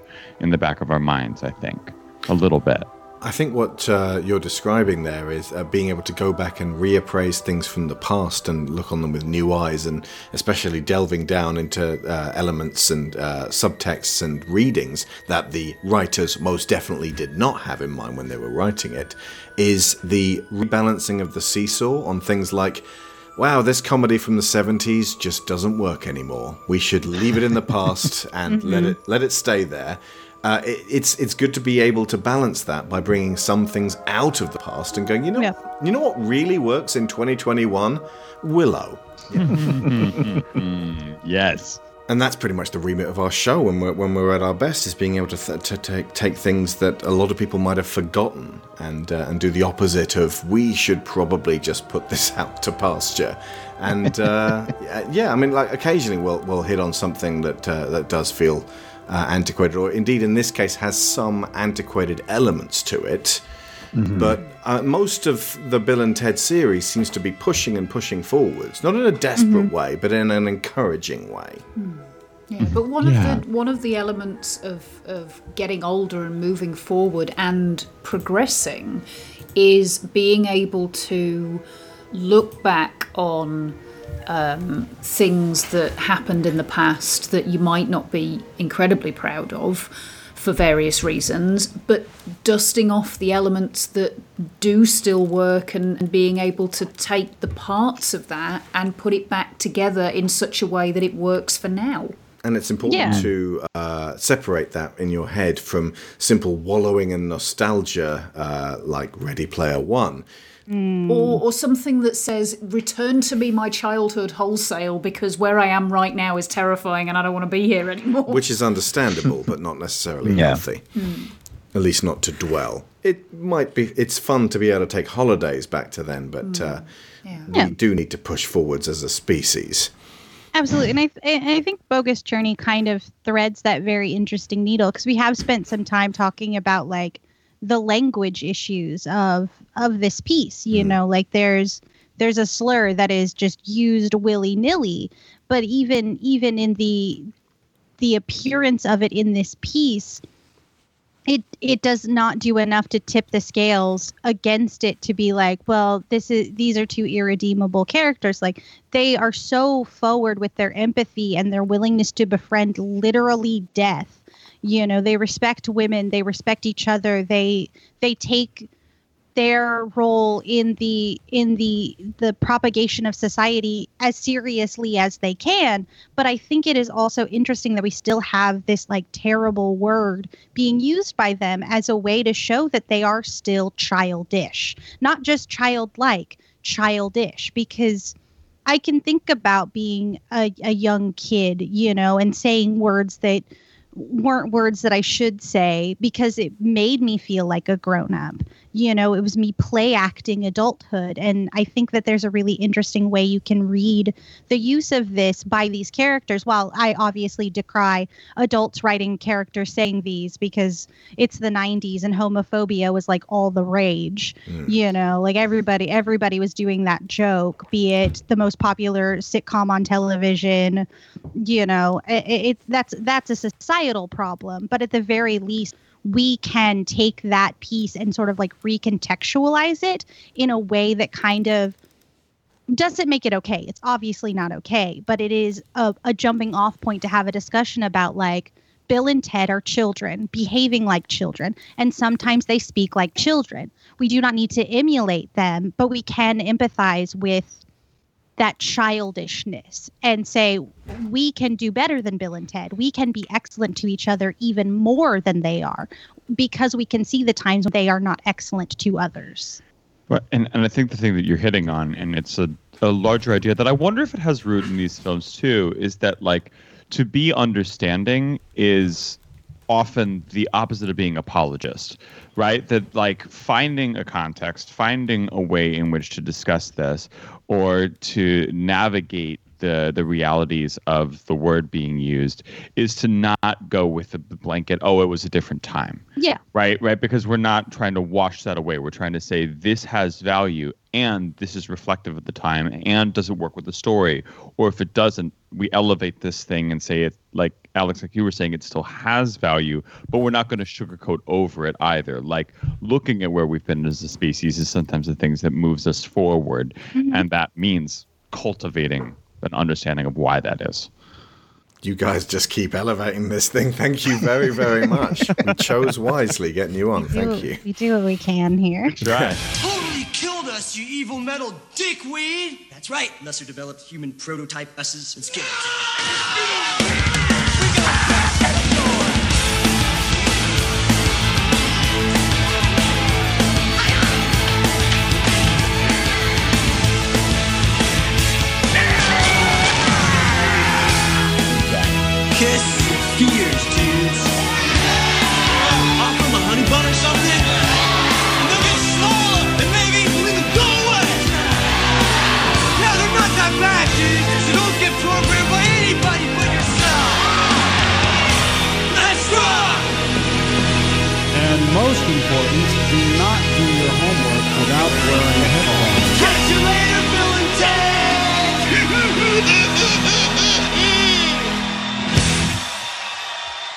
Okay, uh, so now we're effectively at the Battle of the Bands. We've got the uh, evil Bill and Ted are killed by the Lego Bill and Ted, and uh, these these two were played by a, a pair of uh, body popping breakdancers called Shrimp and Taco.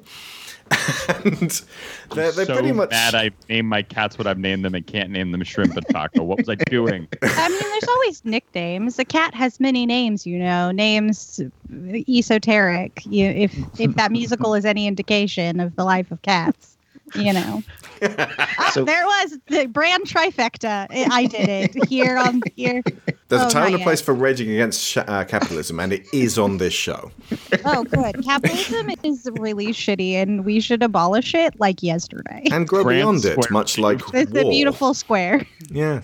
It's effectively this is a rewritten ending repeatedly. They there was going to be various other ways that they were going to do this. What they did in the end was uh, uh, down to uh, hasty uh, rewrites on the part of uh, Ed and Chris. What they ended up going back to was the whole notion that uh, Jesse pointed out in the very first episode, the very first um, point that he made about time being this thing that has always happened. And they, they went back to the trash can of, uh, uh, you know, being able to set things up for themselves again later. So while uh, it doesn't directly do everything that uh, the original film does. Its resolution's kind of similar in terms of we can set this up in the future and thinking fourth dimensionally. And I was trying to work out whether going off into the uh, the future and having 16 months to to learn to play guitar was a cheat or brilliant or both a brilliant cheat because at the beginning like I said if they can play magnificently already then it doesn't make sense to us that they're having such trouble um, it doesn't make sense to general audiences that they're having such trouble from getting a record deal. And similarly, if they end the movie in a kind of, well, we're still not good, but we will get better, that's just, it's made no progress from the first one. And you also can't just wave a magic wand and say, now you're really good at guitars. So it almost feels like the only way that they could have gotten better is this way. The taking a step outside time and doing 16 months Mhm. worth of, of training and practice. Hyper focus. I would also say this that De Nomolos is instrumental to them being able to take that leap forward towards Hmm. the future that they're supposed to be in because the fact that he has turned up and hooked up the cameras to the satellite that means that they get beamed into the television sets all around the world. He means skynetted that- himself. Exactly, but he was doing it for his own purposes, but it also means that that doorway is then open for them He to facilitates them, yeah. play and be heard by a good portion of the world all at once. So it's always his fault. Yeah. He He's railing, he's railing against a society he helped create. That I mean, that's honestly what Rufus could say at the very beginning. You know, you, you didn't succeed at this. If anything, Mhm. whatever you attempt to do will in fact facilitate it. But time has told. Yeah. That's it. But you can't tell people like Chuck De Nomolos anything. Hmm. They will decide for themselves what reality is and try to Yeah. force reality to match what's in their head. Because they are Wow, so desperate for Mhm. the sensation of control, whether it is illusory or not, that they will Mm-hmm. embrace and enforce something that they know to be an illusion rather than accept that in this particular situation they don't hold any control. Yeah, this this is ringing real close to 2020. is fake news. Yeah, yeah. just like the de- like we're witnessing the death of reality as we speak in in 2020. So it's really wacky that this movie that has two like weird Muppet creatures Stop doing some Cronenberg fusion is just like, wow, that really predicted like conservatism, didn't it? Oh man, And actually, that's can't believe it. that's that kind of ties in with um, my original experience with Bogus Journey because when this came out, it's notable that uh, rock and roll itself was on the descent. I mean, if you watch uh, Almost Famous. Uh, in 1974, the uh, you know the, the, the sort of the, the golden age of rock, they were already lamenting the death of rock and roll, and this was before the MTV age. But this was the era when uh, rock and roll itself, as a medium, as a, as a form of music, was effectively about to cede the spotlight to hip hop. Almost like the creators of the blues and jazz and rock music were saying, hey, we got a new musical form. And once again, white people tried to take it from them. Take that man, that's it, that I messed up, me stab somewhere down the lane. I like keep on bum down. Take heed, cause I'm a lyrical poet. Miami's on the scene, just in case you didn't know it. How you gonna breastfeed me, mom? You ain't got no. And the Reaper rap at the end of this film kind of exemplifies that. It was already Yeah. sort of done in Dragnet, the one with uh, uh, Tom Hanks and um, Dan Aykroyd, and that's cringe inducing watching these uh, uh, two white guys rap the Miranda rights to a bunch of uh, uh, criminals. You know what you've been doing is a serious crime. And you'll probably be doing some serious time. In case you might be worried about the friends you lose. At least I get to see you on the evening news. It's a new sensation. We go down to the station You're gonna answer some questions. and have some refreshments. But um, yeah, I have not seen that movie, and wow, yeah, that's a description. But the the Reaper rap itself, they're kind of trying to surf on that, you know, what's popular, and this seems to be something that uh, was decided at the last minute by the studios, and they had to get all the cast to sign off on allowing their dialogue to be used in this song, which they were then going to release. And while it is sort of like mixing and sampling, it's performed by Steve Vai, the guitarist, who was also uh, present for at least the first one. I don't know about uh, the third one, but Uh, it's kind of like that in Airheads as well, which is a few years after this. There's this sort of a tension between uh, rock and hip hop as well. And I remember very specifically the, uh, um, the the lead singer of Monster Magnet, uh, who's a complete tosser, talking about uh, watching rap videos and uh, how you know they're effectively rappers were living the rock and roll life, but as rap stepped up and rock slowly backed off and became kind of obsolete and and uh, was I suppose it had its it, its place occupied in the market in the late 90s early 2000s by nu metal it kind of made Bill and Ted look irrelevant so it was sad for many many years as I said the longer the more years that elapsed between Bogus Journey and the present Mm-hmm. and the future. It felt like what Bill and Ted were peddling, this classic rock and metal, sort of with, a, with quite a bit of hair metal thrown in there from the 80s, was just antiquated. And it Yeah. felt like there was no place in the world for Bill and Ted.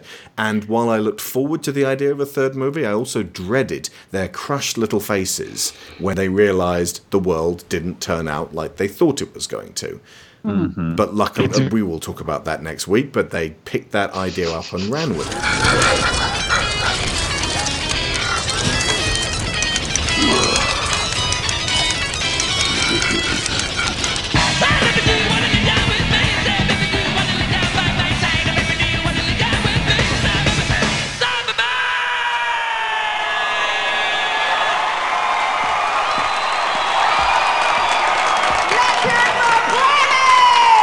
Mean, yeah, ultimately, there, there's a kind of a, uh, there always was a bittersweetness about the end of Bill and Ted, because, uh, Bill and Ted 2, because it was like, off they go to craft a whole new timeline that we aren't going to be able to experience, where rock we music just enjoy stayed. it in the credits. It's fine. Don't worry about it. We sort of live vicariously through that. But again, with this third film, it just it feels like they their acknowledgement of that it that the whole thing kind of came full circle. We'll talk about that next week. But um, yeah, the the the, the nature. I mean, it's a Kiss song, and it already feels like something that's a bit dated even for 1991. Uh, hence the Reaper rap. They were kind of like trying to get down with the kids. But it does have a magnificence about it as a song, and the the fact that God gave rock and roll to you kind of ties in with the theological ideas posited within the film, such as they are in terms of. It's not even really ideas. It's just like what we imagine death to be like is a really good player of games who you should never challenge. What our movie presupposes is maybe he's a bit crap and kind of a sore loser as well, and do bored. in, in the sense of being philosophical, though, I do think they go long on that closing line. The um, the best place to be is here. The best time to be is now. Nope. Yeah. the best time to be right now No, no, no. is really not now. I, I concede that that doesn't fit in this particular Yeah. year of our 2020. Also, Solomon believes that was not earned. He looked at it and he said that was the analog to be excellent to each other and party on dudes for this. And he felt like the film itself had not uh, gotten behind that as an as a as a philosophy enough for them Yeah. to justify saying that at that point. Okay, all right. Well, that's fair enough. I mean, I I, I like it. I think it's a, it's a really good takeaway, and it, in the sense that it gives you this, um, it fits with their ethos of. It's not even always make the best of things. It's just that they only seem able to see the um, uh, the positive roads out of wherever Yeah. they are. Yeah. But also, I suppose it is sort of moving forwards in terms of that that whole best time to be is now. At the beginning of the movie, they're like, when is it going to be the future? And that should really have been their more clearly marked journey. When is it going to be the future? It needs to be, they need to be happy with who they are, what they know, and what they're doing now, and push forwards to continue doing and to make better what they're doing, as opposed to waiting to be told how they became these special little boys. Yeah, but then that, that also creates like a sense of tension with um, what we were talking about earlier. I think it was Rachel who was saying that they are, um, they're almost afraid to grow up, yet they Mm-hmm. Mhm. want it to be the future. Well, Yeah. if it's going to be the future, guys, You you've gotta got to grow grow, up to be in it. Yeah. Yeah. Yeah. Hmm. Did anyone recognize the guy in the tub just slapping the water and being really happy? No. No. It's Napoleon. Oh, oh my, shit, gosh. Yep.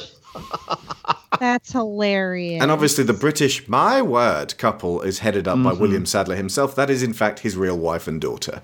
Aww. Hmm. I do like the fact that they're suggesting that round the world, in a slightly more pronounced but still a little bit Michael Bayish fashion, uh, they're you know the other people are kind of watching this and going, "Hey, you know what? Rock and roll," and and and feeling uplifted and unified by this awesome music. Hundred percent right. Yeah, can't wait. Can't wait for that idea to come to a head in the next one. Hmm. and uh, also, yep, we we do get Little Ted and Little Bill, and again, what they do with Little Ted and Little Bill in the next one, absolutely splendid. We'll talk about that next Love week. it.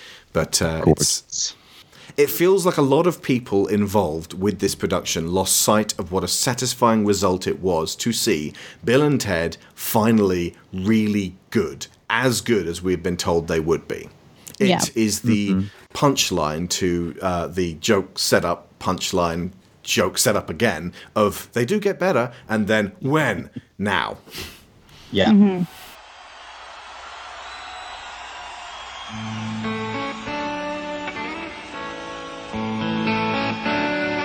The music of Eddie Van Halen, the unseen godfather of this series.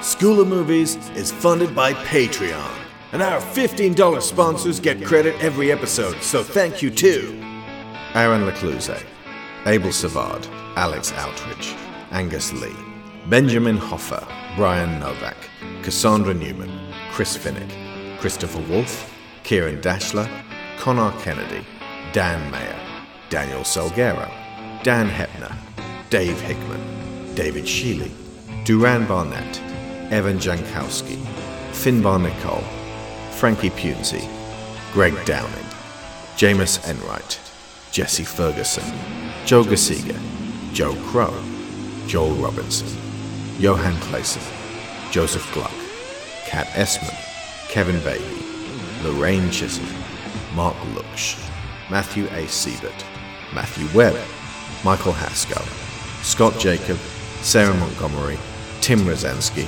Timothy Green, Toby Jungius, Tom Painter, Trey Contreras, and Valencia Burns.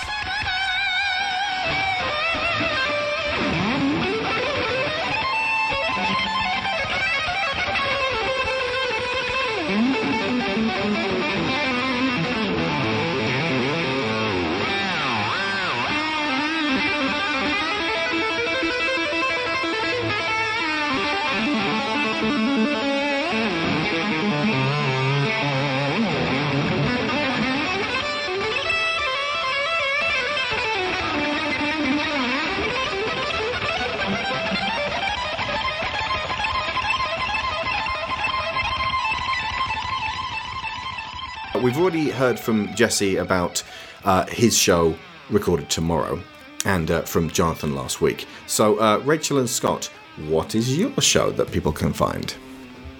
You can find our show, which is called the Infinity Podcast, a show that used to be about Marvel movies, but is now about the intersections between superhero pop culture and pop culture in general, and things that we have taken under umbrella for branding. Uh, the movie Cats, Yep. Taylor Swift Taylor album, Swift, Carly Rae Jepsen, every second of every day. She is my queen. absolutely. She's my queen.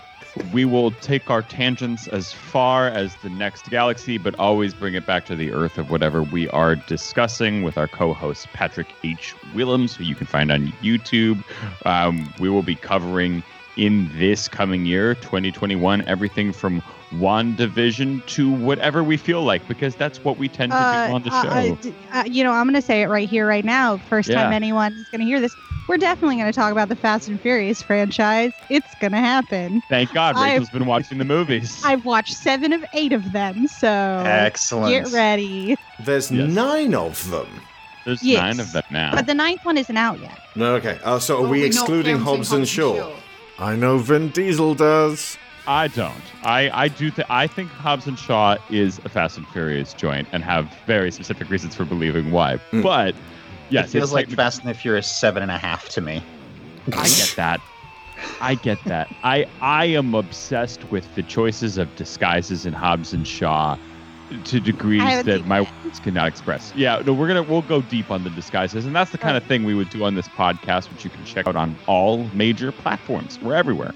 Yes, and I have a second podcast where I discuss uh, movies and television uh, with a guest every week called Screen Snark. So uh, that's real. It's real cash. We don't get too into the dissection of the popular culture with them. We mostly just go, "I watched this thing. It was fun. You could watch it too, or don't. It's fine."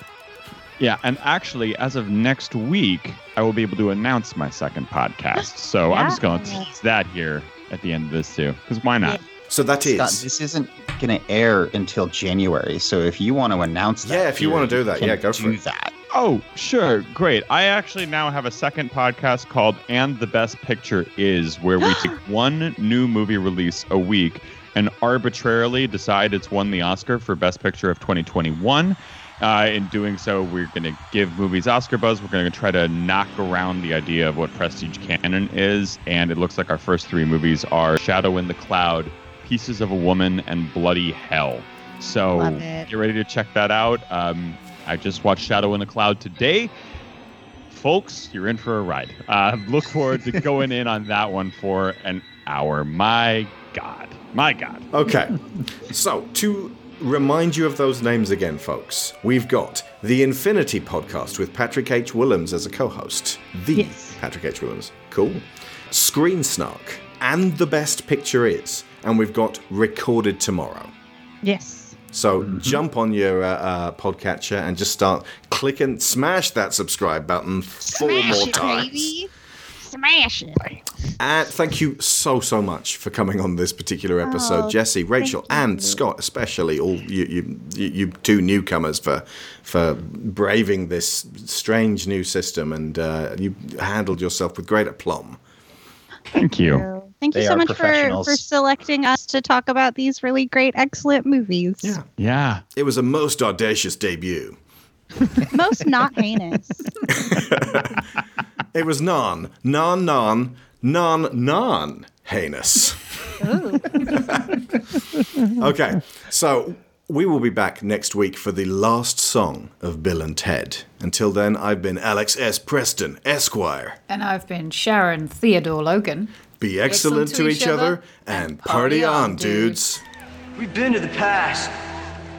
We've been to the future. We've been all around the afterlife. And you know, Ted, the best place to be is here. The best time to be is now.